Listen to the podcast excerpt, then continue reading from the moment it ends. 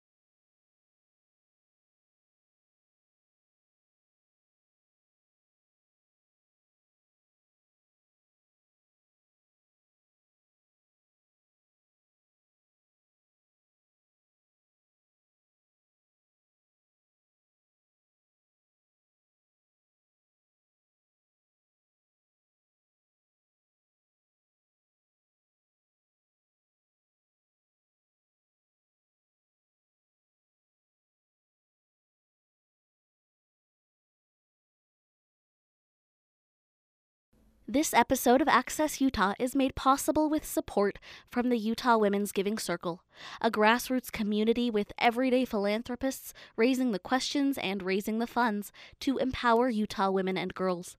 Information available at utahwomensgivingcircle.com.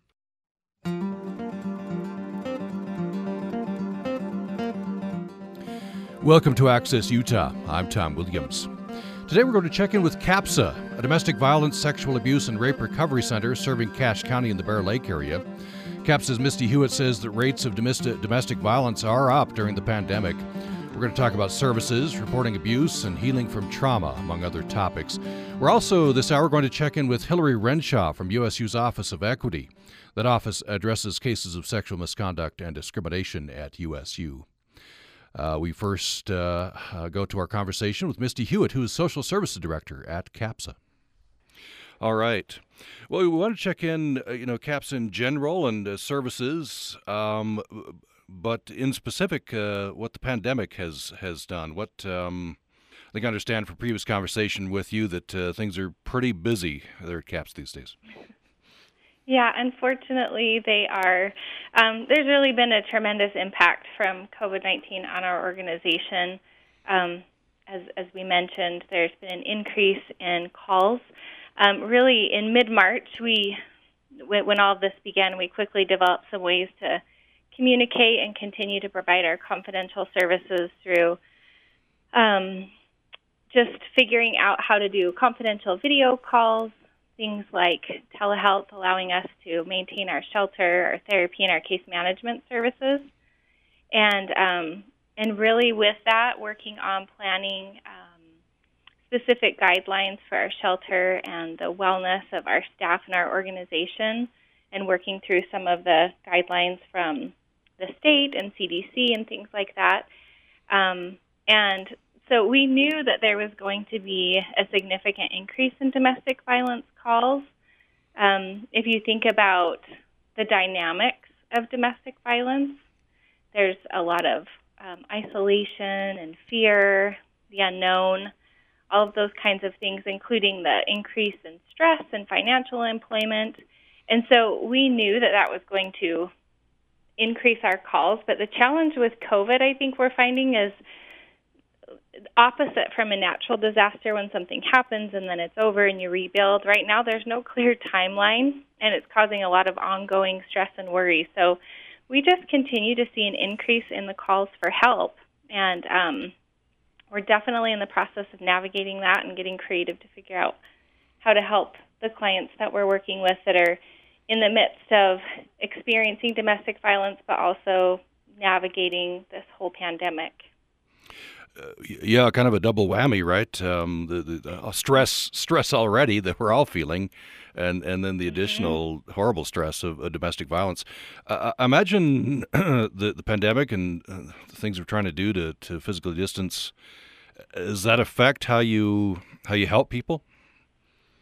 Yeah, it's interesting because if you think about some of the facts related to domestic violence, some of the common tactics that an abuser might use is about power and control, and they'll often isolate survivors and victims from their family and friends so that they don't have that kind of support system. And so you match that up with social distancing and, all those things, and it really creates a nightmare for somebody who really needs to reach out and get support from their community.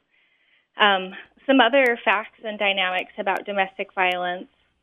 There's constant surveillance and control of activities. And when somebody's working from home now, for example, it sure gives easy access for an abuser to monitor and watch and keep track of every type of behavior. We had a client recently who was told by her abuser how much she could eat, how many squares of toilet paper she could use, and all of that. And it really was related to the escalation of some of the COVID dynamics, but it was just made worse with the domestic violence, tactics that were being used in the home already. I suppose the good news, if you can call it that, the fact that CAPSA is busy, it is survivors are reaching out.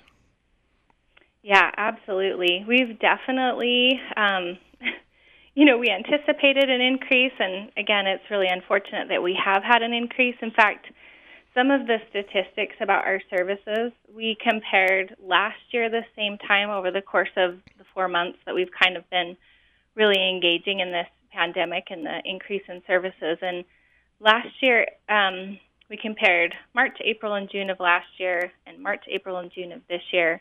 And with the crisis calls, the calls for help on our 24-hour support line, we have an increase of 110%. So we've had over 3,500 calls in that time frame, and we have an increase in our outreach clients who aren't using shelter but just calling in for supportive services. And our casework sessions are up 42%. Our therapy sessions are up, and our shelter clients, the number of individuals that are staying in our shelter, that is nearing 150, over 60%. And the nights in shelter are approaching 3,000 nights in shelter, which is up 46%. So when we compare those kinds of things, yes, it's a little bit overwhelming to think of the services that are needed, but at the same time, we've been so excited to be able to provide those services. And with the telehealth resources and different things, we're able to continue to provide assistance with protective orders online, safety planning, housing support, and our 24-hour sexual assault advocacy we're able to continue to provide as well. So, it took us a minute to kind of get situated and be able to provide services in the midst of this pandemic, but we have been able to maintain confidential services and really provide safety, shelter, therapy, and support to a lot of clients over the last several months. Do you see those levels pretty steady, the services you're offering, at a high level there? This all began, of course, in March, shelter in place, and then things have eased, and now who knows what's going to happen. Mm-hmm. Has it all been pretty steady through that? Have you seen fluctuations?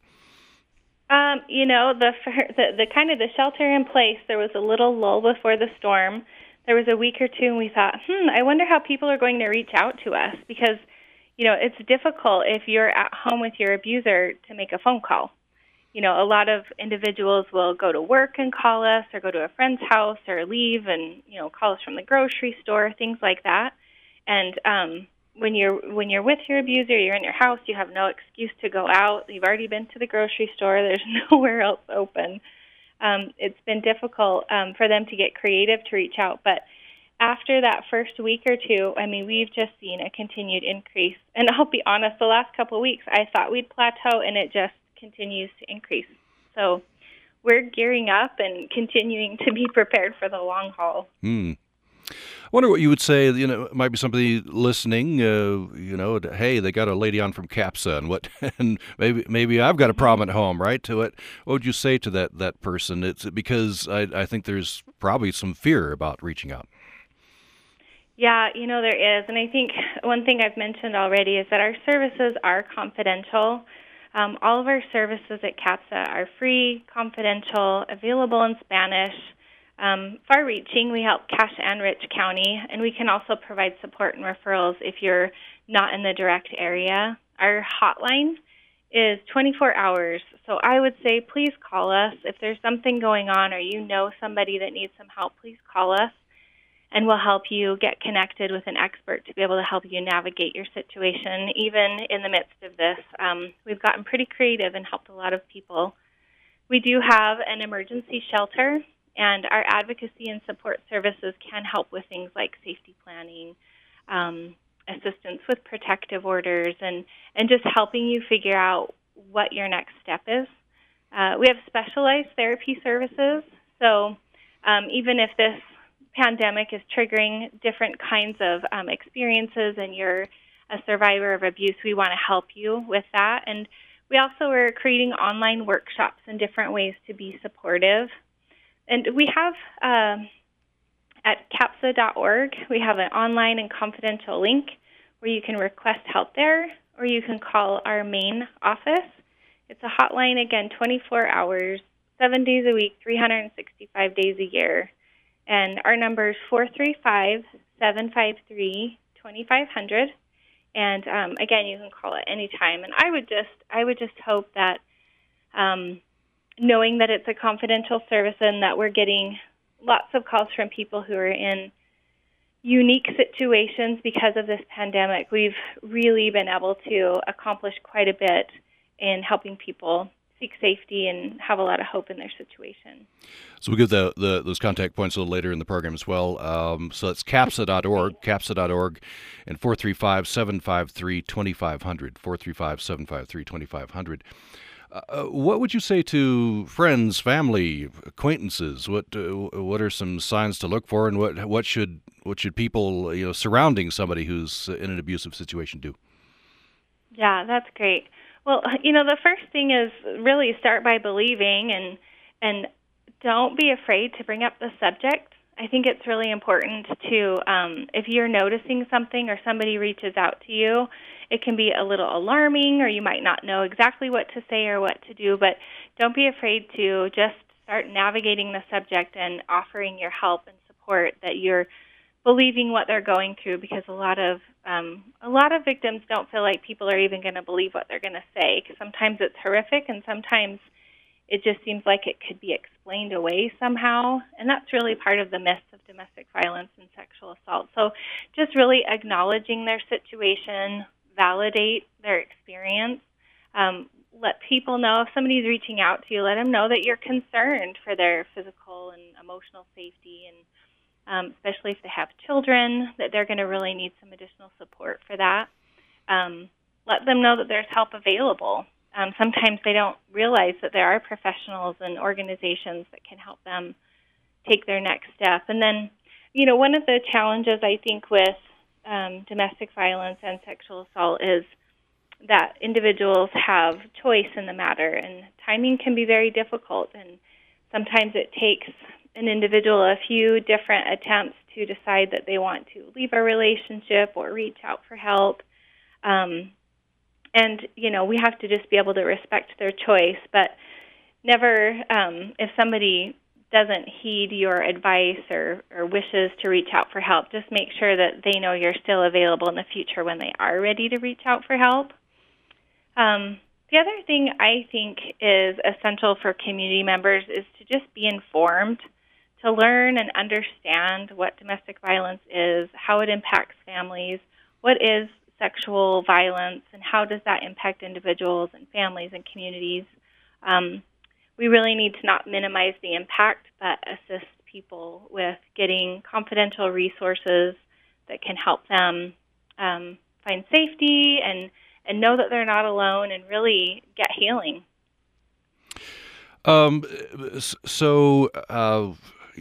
Victims of survivors of sexual abuse, I can imagine it might have a fear. Am I going to have to go to the police? I'm going to have to go through that. What's the answer there? Do you contact CAPSA and you can work through that, I guess? Yeah, absolutely. Yeah, every situation is unique, and some individuals do want to move forward with reporting to law enforcement an incident that's happened, or multiple incidents, but some people don't, and their first step is really just reaching out to get some therapeutic support or some medical care or, different things like that. So, yeah, I would encourage anyone who's seeking help to reach out to CAPSA, and we can help you figure out what your step is and what professionals and what are your rights and just kind of understanding the legal ramifications of some of the choices that you have in reaching out for help. Have there been any changes in reporting rules or reporting guidelines? I know second half of this program we're going to be talking with someone from USU Office of Equity and the Title IX rules and for those on campus, but I wonder about in the community. No, I wouldn't say there's any changes. I mean, individuals definitely have the right. There's laws and regulations around if you're underage about reporting and mandatory reporting laws. But adults absolutely have the choice in moving forward to navigate reporting through the VAWA Act. There's really a protection for survivors to have the right and the choice to move forward and report as they feel comfortable.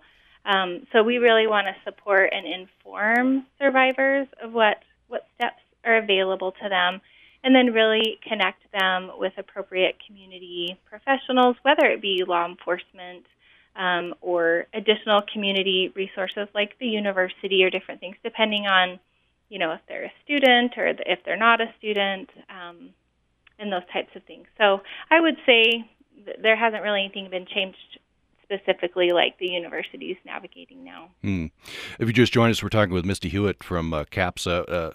Remind us again your position there at CAPSA.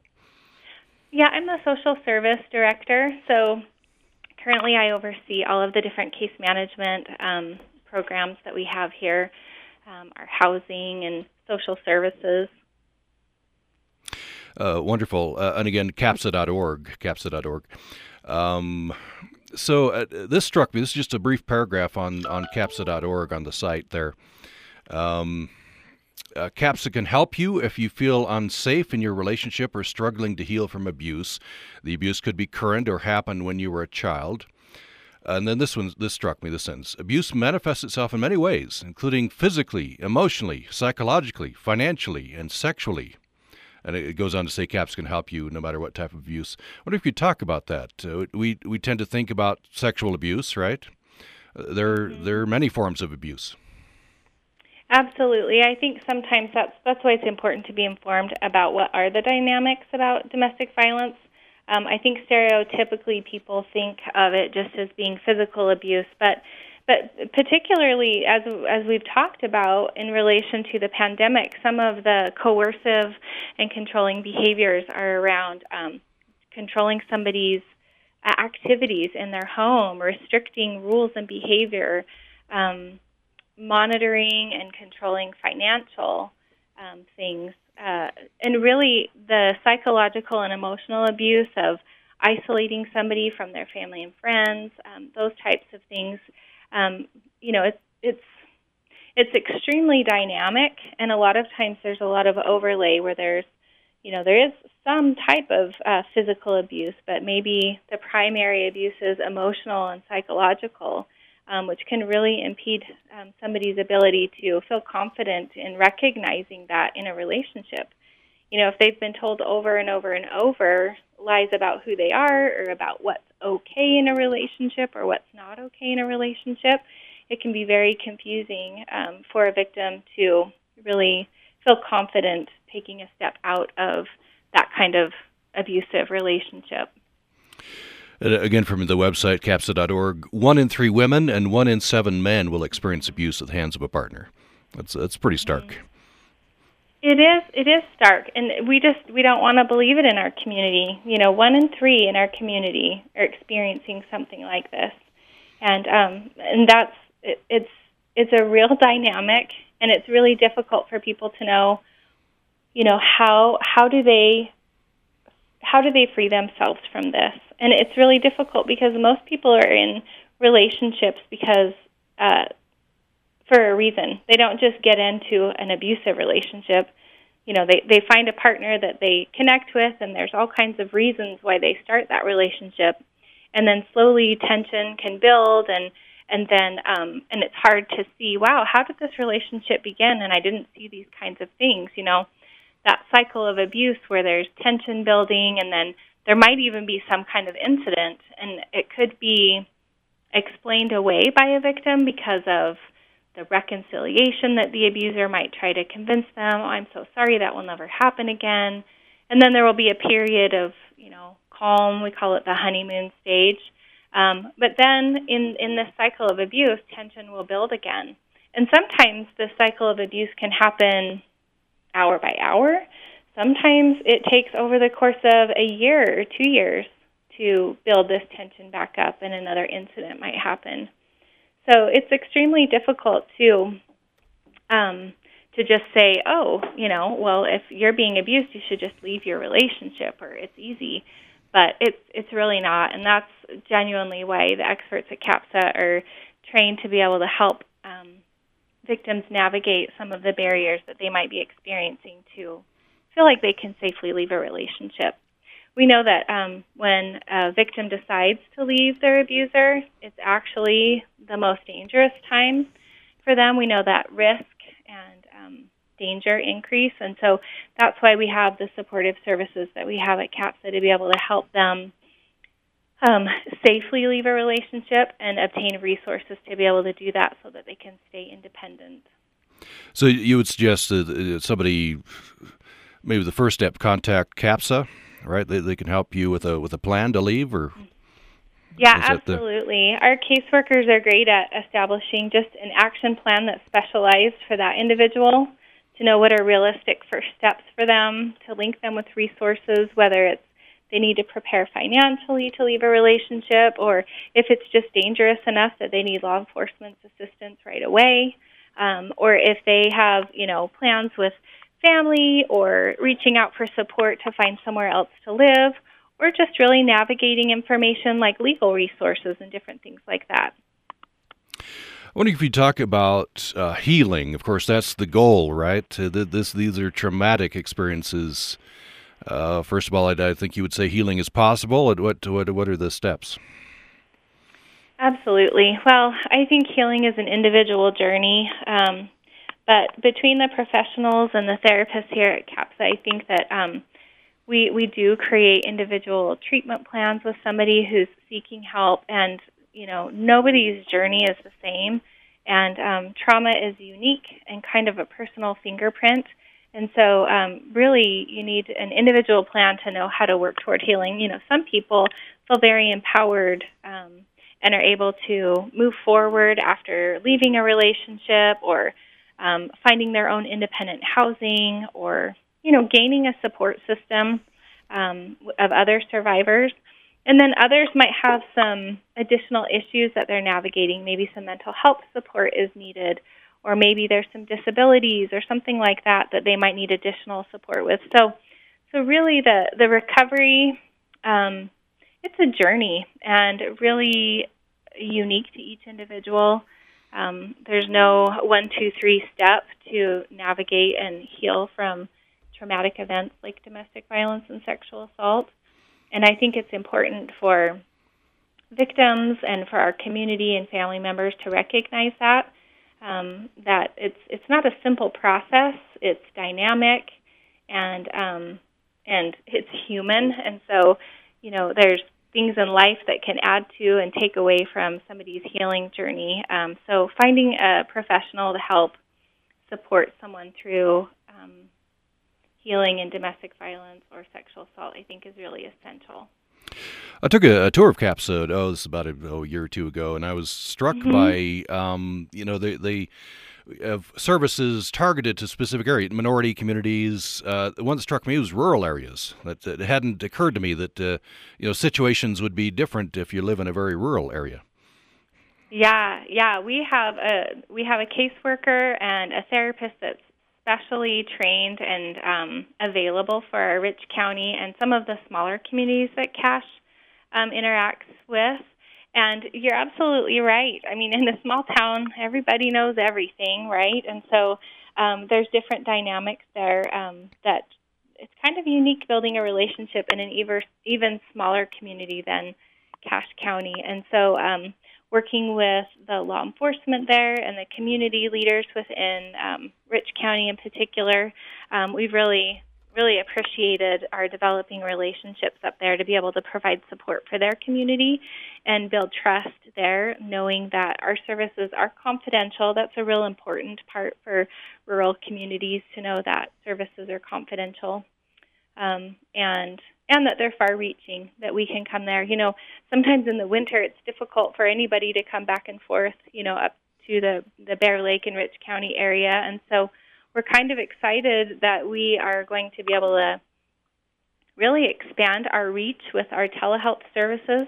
With this pandemic, we learned a whole lot quickly, but now I'm really excited to see how we're going to be able to continue to offer services to people who maybe don't have transportation, or, don't have access in ways of actually coming to our physical facility, and now we can come to them and provide the support and resources through technology. So I think that's going to help us continue to provide support in our rural communities that we didn't plan on being a benefit from learning through this pandemic. So that's kind of exciting also.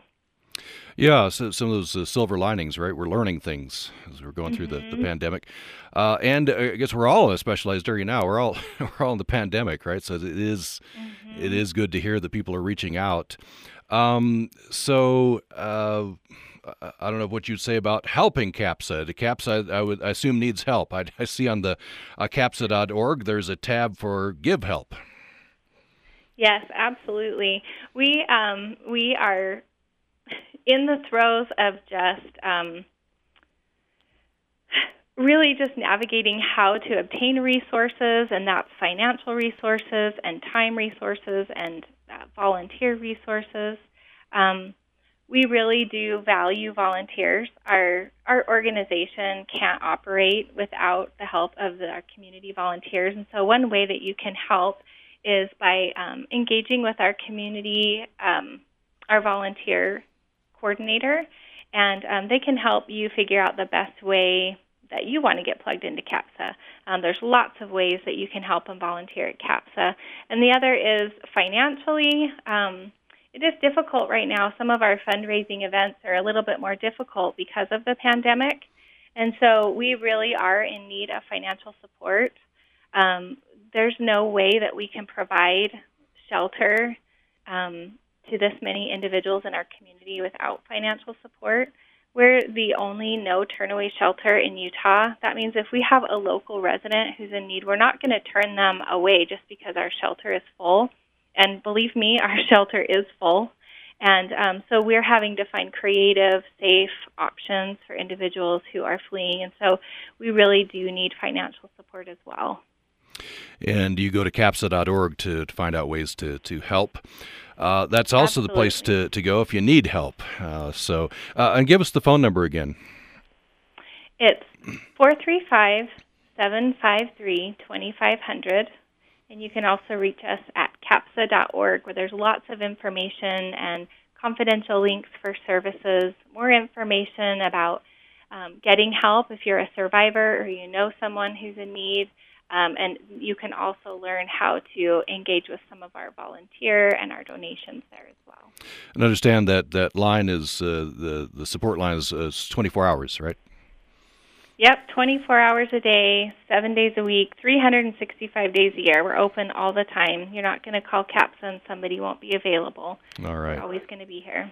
Wonderful. Well, thanks for all you do in the community. We've been talking with Misty Hewitt from CAPSA. Thanks so much. Thank you.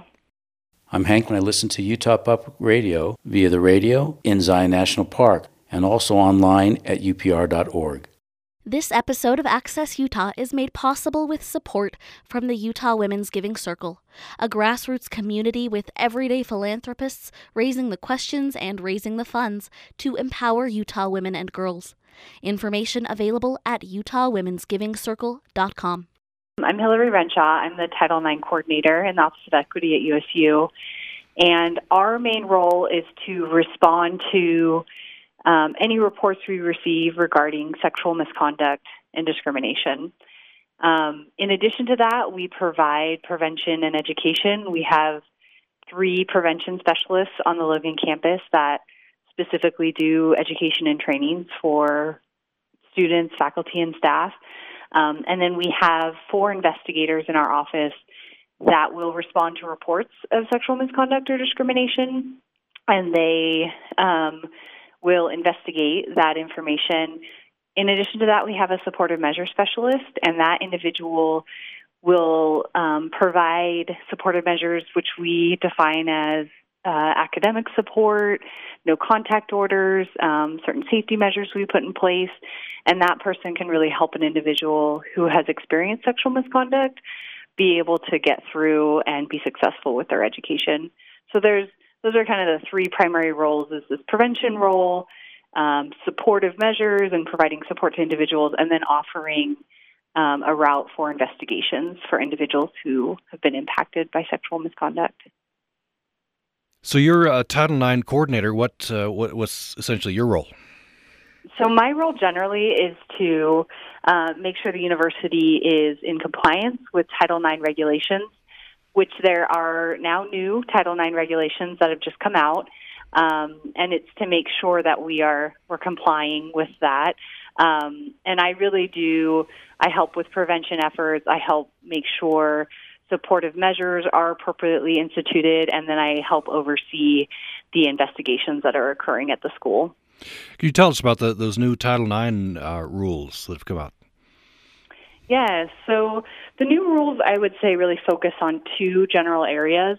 The first is really making sure the institution is providing adequate support for individuals who have been impacted by sexual misconduct. And just so you know, we define sexual misconduct as sexual harassment, sexual assault, dating violence, domestic violence, and stalking. So those are the behaviors that are prohibited.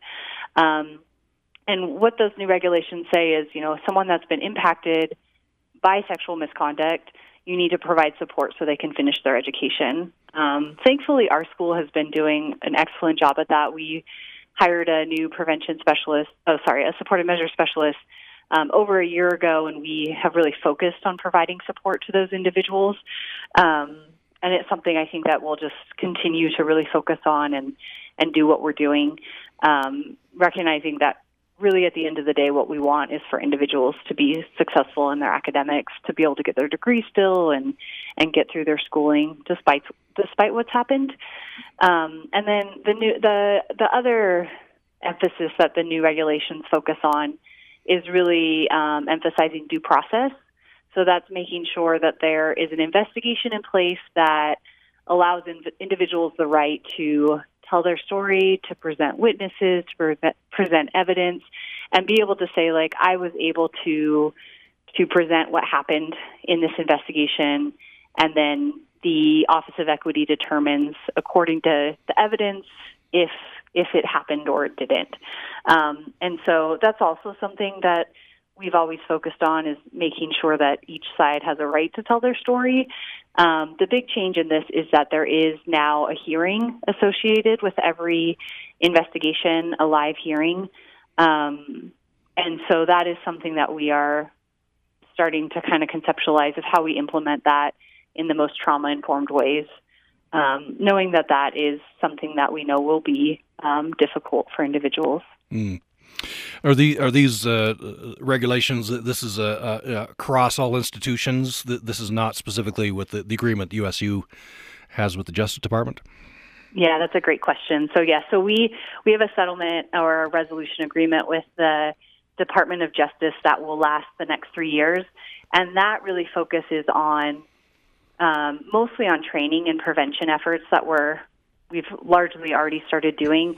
This is completely separate from that. So the new Title IX regulations, every campus that receives federal funding is required to institute these new regulations by August. So everyone at this point, all these schools are trying to figure out kind of, you know, how do we quickly get in compliance with these and make changes that are necessary. And I think, again, it is good because our school, I think, largely was focusing on making sure we were emphasizing supportive measures and due process already. One of the findings, I guess, the Justice Department that saw as a problem was that maybe departments weren't coordinating and maybe patterns of sexual misconduct were not being seen. Is that being corrected? Yes, yeah, so something that I think has been really beneficial is we have a new, just a recording database system where now everything that comes to our office is always recorded. Obviously, that was occurring before, but it's housed in one database system that allows us to really track trends. And myself and the executive director of our office, Alison Adams-Perlac, she and I will meet and we'll talk through, like, here are the trends we've seen. So we're able to pull the data and say, here's trends we see in a certain location. Here's trends we see with certain individuals. Here's trends we're seeing that we need to make sure we're addressing systematically. And that's been a really positive change that's happened. There's also just really good collaboration amongst the different departments on campus. So, you know, we're regularly meeting with individuals from student affairs and collectively deciding what appropriate action is. meeting with people from human resources, with people from athletics, and really taking this collaborative approach of we're all on the same team here, and collectively we all have to be responsible for addressing sexual misconduct and making sure it really is this community effort of how do we as an institution and as a community, you know, make sure we're addressing it and also make sure we're not tolerating it in any way. Mm. You mentioned trauma-informed process. Maybe talk a little bit about that, and maybe starting with, maybe concerns from some who've been victimized, who may have a concern: is the institution going to take this seriously? Is this going to matter? That was one of the some of the complaints before with USU and other institutions.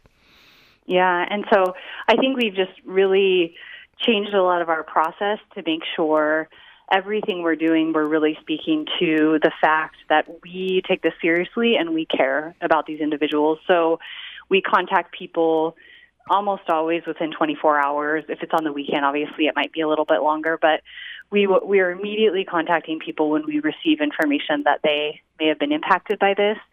And in our communications, we tell them, you don't have to interact with us. It's up to you, because we also don't want to put people in a situation to have to tell their story if they're not ready. So it really is this communication of we care, we have resources and ways that we can help you. We want to start helping you quickly, but again, it's up to you. We want to empower you to know what's available, to know what your resources are, and then to choose them when you're ready to choose them. And if people tell us, I'm not ready to engage with your office, we tell them, you can come back at any time. We're here. We just want you to know we're here. We want you to know what we can do to help you. And please just come back whenever, if you're ready and when you're ready. And that's so important to us. We really we try to be just as, soft in our language, in the sense of we understand that someone has been through something really traumatic, and we don't in any way want to re-traumatize anyone by the way that we're approaching them or reaching out or talking to them after they've experienced this.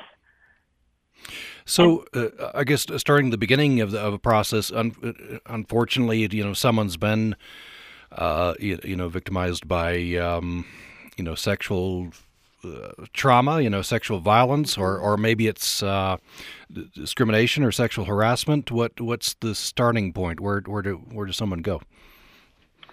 Yeah, so someone can come to our office. Obviously, we're operating a little bit different with COVID-19. So we will, at this point, we direct people to our website, to our phone number, to our email. So someone can go to equity.usu.edu. They can email me at title9@usu.edu. They can call us at 797-1266. And basically what we'll do is we'll say, are you safe right now? And ask that question. And if not, we'll put things into place immediately to get them safe. We'll ask them, do you need support to be successful academically? Can we help right now with school assignments? Are you getting behind? Can we help you maybe delay some of these so you can be successful this semester? And then we'll give them the reporting options and say, are you interested in pursuing an investigation? Do you want to work with police? Do you want us to connect you with police? Are you interested in a no-contact order where the two individuals aren't able to interact on campus to keep them both safe? It's just basically providing individuals immediately with options and making sure they're connected to resources. So we have our counseling and psychological services on campus, and then we have our sexual assault and anti-violence information office that offers support specifically to individuals who've been impacted by sexual violence, and we try to connect them immediately to have, if wanted, therapy services and advocacy services. So you talked earlier about some changes that have in regulations and such.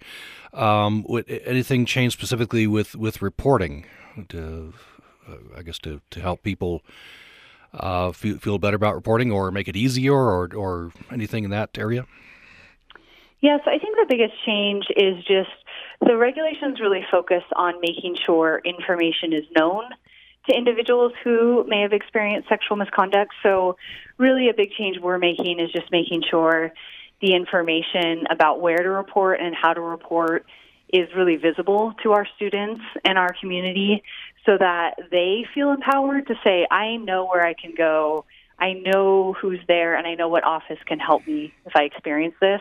And so we're just really working right now to make that more visible and to show, you know, it's up to you, you're empowered to choose, but you are aware of the information because we've provided it very clearly across the board and made sure that you are educated on what offices can help you on campus.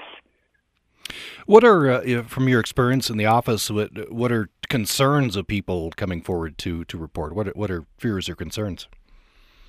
I think something that we're just always aware of is individuals feeling like when they share their story, maybe not having control over that anymore.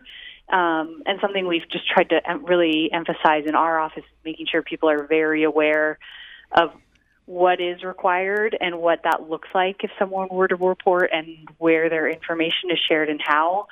I think just concerns about having to interact with this person on campus still and their safety as they're on campus. And we address that by, you know, if they want to connect with police and talk about protective orders or talk about no contact orders with us.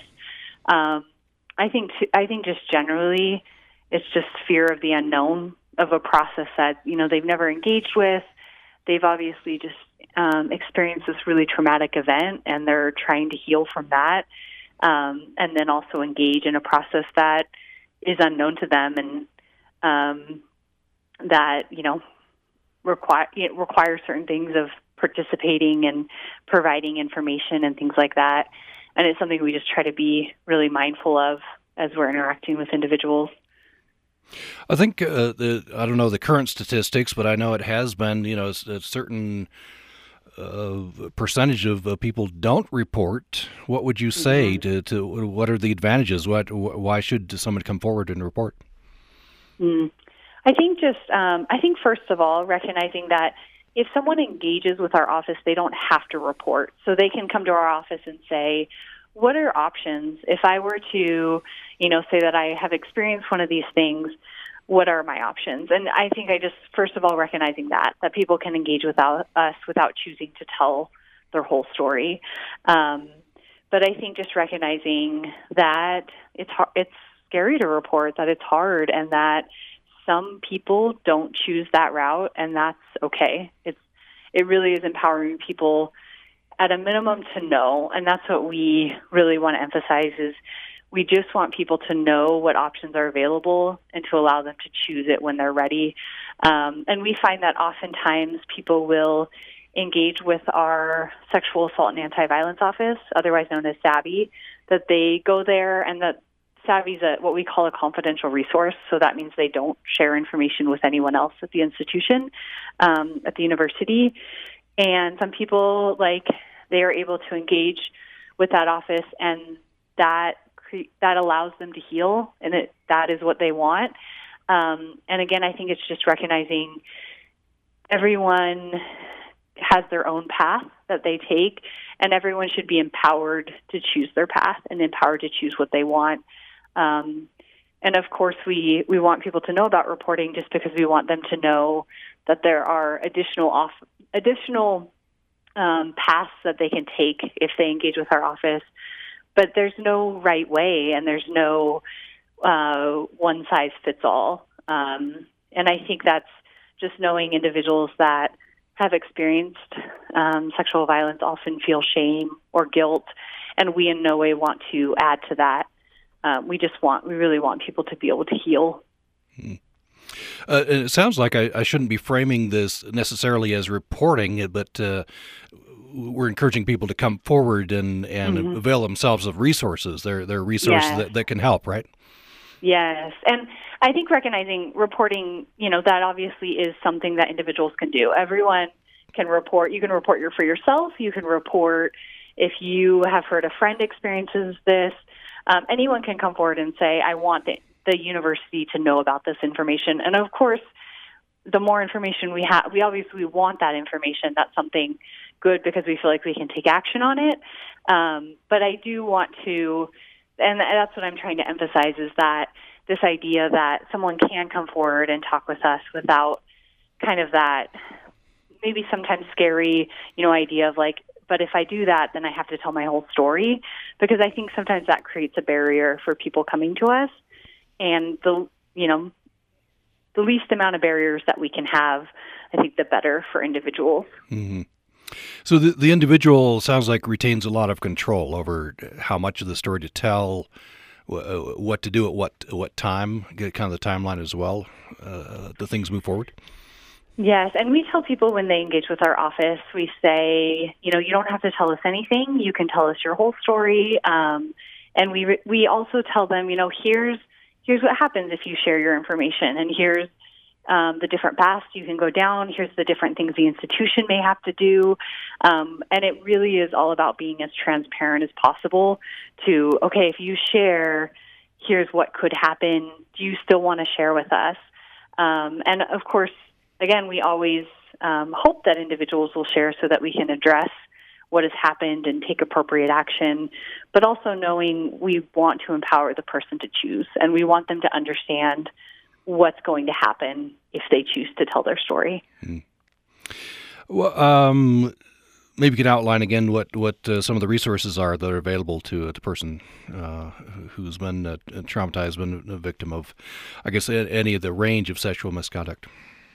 Yes, so resources on our campus where individuals can receive therapy or counseling, those resources are what we call confidential resources. So that would be the counseling and psychological services at USU.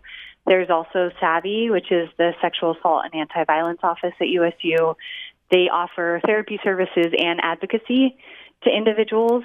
Obviously, the Office of Equity, our office, we provide what we call supportive measures, which is academic help, no contact orders, financial aid appeals, and then we also provide reporting options and access to investigations. There's the USU Police Department, where individuals can also report and also receive information about protective orders. And those are the really big resources that individuals can access quickly. And I would note all of those are still offering services, so most of them remotely, but they all can offer immediate services, even despite people working remotely. Mm. You mentioned the top, COVID-19. How has COVID-19 changed things? Made it harder for people to access services? We have seen that individuals are still reporting, which I think is encouraging. We are able to offer services just as much as we normally would. Obviously, we're meeting in a virtual setting, but we're still offering the same supportive measures. We're still offering the same sort of investigation option. And so those services have all remained the same for us. I'm sure, as you've seen, the number of domestic violence cases in Utah have increased, reported to police. We haven't really seen that, but we are trying to educate individuals that if they are experiencing or have experienced domestic violence or dating violence during this time, knowing the numbers are rising, that we can help you with academics, and the person that is the perpetrator doesn't have to be connected to the university in order for us to do that. So that's just a message that I really want to get out is individuals that may be experiencing that now, we can help with academic support if needed at the Office of Equity. Mm, yeah. Good to know that the service is still available. And, of course, as you mentioned, yes, we have heard that that's one of the unfortunate, byproducts of physical distancing, right? Definitely. Spikes in domestic violence. So what about friends or family members or acquaintances or, coworkers, bosses of someone who is experiencing sexual violence or sexual harassment? What would you say to them? Yeah, we encourage those individuals to report. Again, anyone can go to equity.usu.edu and file a report. they can provide the information about what they know is happening. We will always reach out to the individual that is experiencing it if we have that information and provide them all the resources. And I think just knowing that individual has a choice as to whether they engage or not, but at a minimum being able to offer them the resources, and then maybe saying, you know, if it is in a university setting in any way, if we're not able to do something because maybe the person doesn't choose to engage with us, we can say, you know what, we really need to go in and do a training. Let's go in and do a training about sexual harassment in the workplace, about appropriate boundaries, about, you know, those type of things. We also go in on a separate note and do trainings about implicit bias and, you know, discrimination, and just make sure people are educated, because I think that it's so important that as much as possible, we're able to prevent behaviors and we're able to do trainings and educate individuals so that they understand what is appropriate and can hopefully change behavior and act appropriately. By the way, you know, the students aren't on campuses right now, but I guess if you're a USU student or employee, you can still access these services?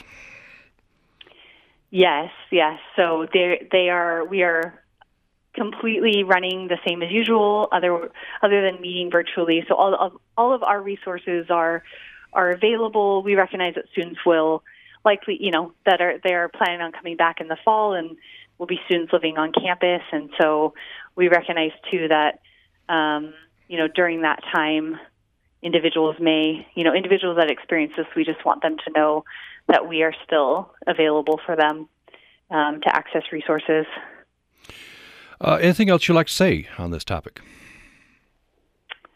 I think just really, I have probably said this over and over again, so it's probably getting tedious, but just we really do want to empower individuals to choose and know about the resources that are available to them. And so I appreciate you allowing me to be on this this program, just because I think the more that we can message to individuals that we're here, that we can offer support, we can connect people to resources, and we can allow them to know the options available to them, and then let them choose and let them just choose how they engage with our process. I think the more we can get that message out and let friends and family know, too, that, you know, if you're concerned about someone and you don't know necessarily what to do, that we are an option, too, of allowing us to reach out to that individual and make sure we can share with them the resources available.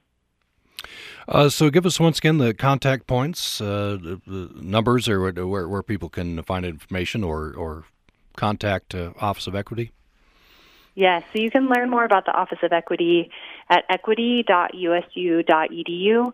You can learn more about resources generally related to sexual misconduct at sexualrespect.usu.edu.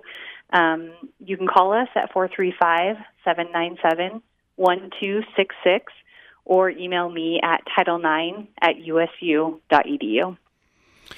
All right, we've been talking with Hilary Renshaw, who's Title IX coordinator with USU's Office of Equity. Thank you so much. Thank you so much. Have a good day. This episode of Access Utah is made possible with support from the Utah Women's Giving Circle, a grassroots community with everyday philanthropists raising the questions and raising the funds to empower Utah women and girls. Information available at utahwomensgivingcircle.com. Thanks for listening. Thanks for listening to Access Utah. This is KUSR Logan, KUSK Vernal, KUSL Richfield, KUST Moab, KCEU Price, KUSU FM Logan, Utah Public Radio. Wait, you're listening? Okay. All right. Okay. You're listening to Radio Lab. Radio Lab. From WNYC. See? Yep. Jad? Hey. How's it going? Good. I'm Jad Abumrad. This is Radio Lab. Pat Walters, senior editor, is going to start us off. Okay. So you and Molly had this idea to do an episode about the 1918 flu. Mm-hmm. And whenever I get into something historical, I go I go to the newspaper archives. So I decided to just like go to the New York Times archive, start in October, which was the peak of the second wave of the 1918 flu. Gotcha. So sort of like people are talking about how things are opening up again, and like we might have a second spike of the coronavirus, and like what people are afraid of is that what happened in 1918 will happen now, which is it was pretty bad when it emerged in the winter of 1918 in the beginning of the year, and then it kind of went away, and then everyone was like, oh, it's gone, and went back to normal, and that fall it spiked, and like most of the people who died in that flu died in this second fall. I didn't know that I actually honestly didn't know that that's the trajectory it took. So yeah. So you go to the New York Times in the fall of 1918, and I remember struggling to find the flu. It's all World War I. The front page of the paper on October 1st, 1918 has huge like 20-point font headline across the whole page. Bulgaria quits the war. Turkey may follow. War's fiercest fighting on Cambrai front. I don't know what these things mean. I don't understand World War I enough to know what any of this means, but it's just like all war. French advance on every front. Every day. British take many towns. All fall. Turkey also seeks peace. Austria seeks to quit war. Page 2, page 3. USS Tampa. There's little maps, there's profiles of officers and different units, what they were doing in the war, where they were killed. 692 casualties. You have entire articles which are just names of all the people killed. And you keep going, page 5, 6, 7, pretty much all war stories. You know, as you get into the low teens, you get the flu stories. Just little briefs saying like, St. Louis closed its businesses, or the health commissioner has decided not to close the schools, even though everyone's saying you should close the schools. Or like, the flu is in China now. And that's the whole story. It's just like, really? Flu in China.